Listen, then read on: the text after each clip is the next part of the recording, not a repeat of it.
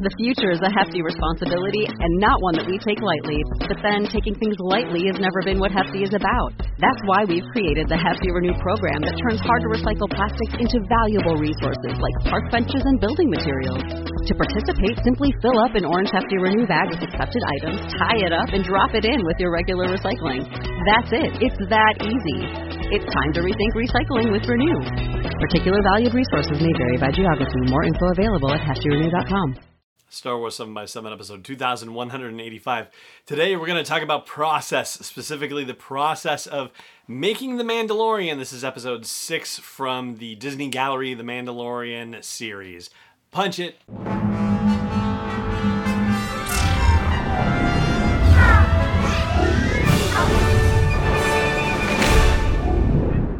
Hey, Rebel Rouser. I'm Allen Voivod, and this is Star Wars 7 by 7 your daily dose of Star Wars joy. And thank you so much for joining me for it. So, six episodes in, and the Disney Gallery series about The Mandalorian is now talking about process in a new way, at least new to us. And this is the shortest episode of the series so far, but I have to say, this is also one of the ones that if you are not a filmmaker, then it's almost a little difficult to get your head around, especially if you are not a filmmaker in this new and advanced filmmaking age. But that doesn't make it any less fascinating. So here's the general gist of how they are doing these Mandalorian episodes. They have the storyboards, they have the scripts, and so they animate the storyboards and they turn it into what they call animatics. So it's basically animating the storyboard sketches and they have dialogue that is recorded but it's not the actual actors. So Pedro Pascal is not doing the Mandalorian's dialogue as they apply it to these animatics. So they see kind of roughly what the episode flow is going to look like, and they can start to make adjustments. And then they go into pre visualization, and this is where it gets technical, where they are using game engines to replicate environments and using the virtual reality headsets so that they can see how those environments would look and they can decide how they're going to place camera angles as they're visualizing these things. They have people who are in motion capture suits who are having their, you know, body and actions.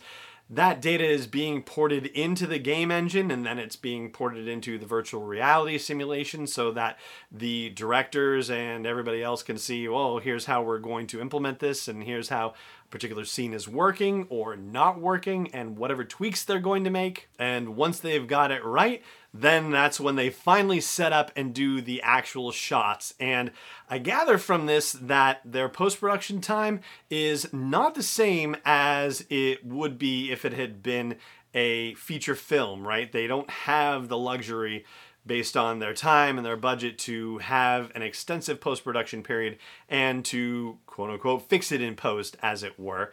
Instead, it is more of a run and gun mentality, but they are front loaded on the planning stage of things. And this also gives us some insight into season two of The Mandalorian and why it is that they're still able to hit their October release date, especially with all the coronavirus shutdown stuff going on, because of the fact that the post production stuff is comparatively limited. That's not to say that they don't have it, but that they have kind of minimized it. And they talk about this in terms of the stuff that they learned while filming season one of The Mandalorian. And Rick Famuyiwa actually speaks to that as you know he talks about the filming of his episode The Prisoner, where they get on that prison transport and free the guy and you know all that fun stuff that happens. And so all of this pre-visualization stuff that they were doing by you know, having people in motion capture suits and feeding information into game engine and looking at it through virtual reality and figuring out their camera setups and all that they did that for every episode of season two of the mandalorian so it's entirely done that way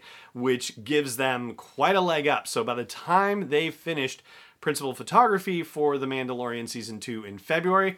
They had pretty much everything they needed in the can, and so the notion of, I think this is probably the more accurate way of putting it, the notion of having to go back for reshoots, like that's where they're particularly limited. So it's not as if they can you know do things in post production that they couldn't do with feature films. Like they can do some of that, but they just don't have the same option to be able to go back for reshoots. They didn't have that for season one, and the way that they prepped and planned and shot season two pretty much accounted for that particular limitation, and so that's another reason why season two is not going to be delayed. And there's one great sequence in here where they basically lay the groundwork for how this works, and Dave Filoni talks about his animation experience.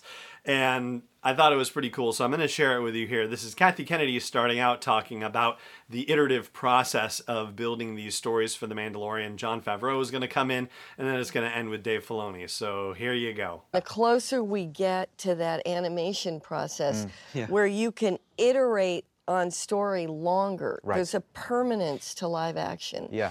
That requires that when you're on that set doesn't mean you can't go back and reshoot certain things Mm. but for the most part what you're doing is permanent Yeah. and then you have to move on and anything about the process that allows you to iterate longer on story is that's going to make for it better It forces the filmmakers Yeah. to commit early and understand and fail early when it's Mm-hmm. cheap and easy and that's what you learn from animation because going all the way back to snow white there's still a scene that they talk about being on the cutting room floor. Mm-hmm. the idea that anything that there's any waste in animation is is just antithetical to the culture. And that's why we plan everything. And by the way that's why i involve visual effects from the beginning like as though you're my production designer. Yeah. designer and which they need to be there from the beginning. Yes.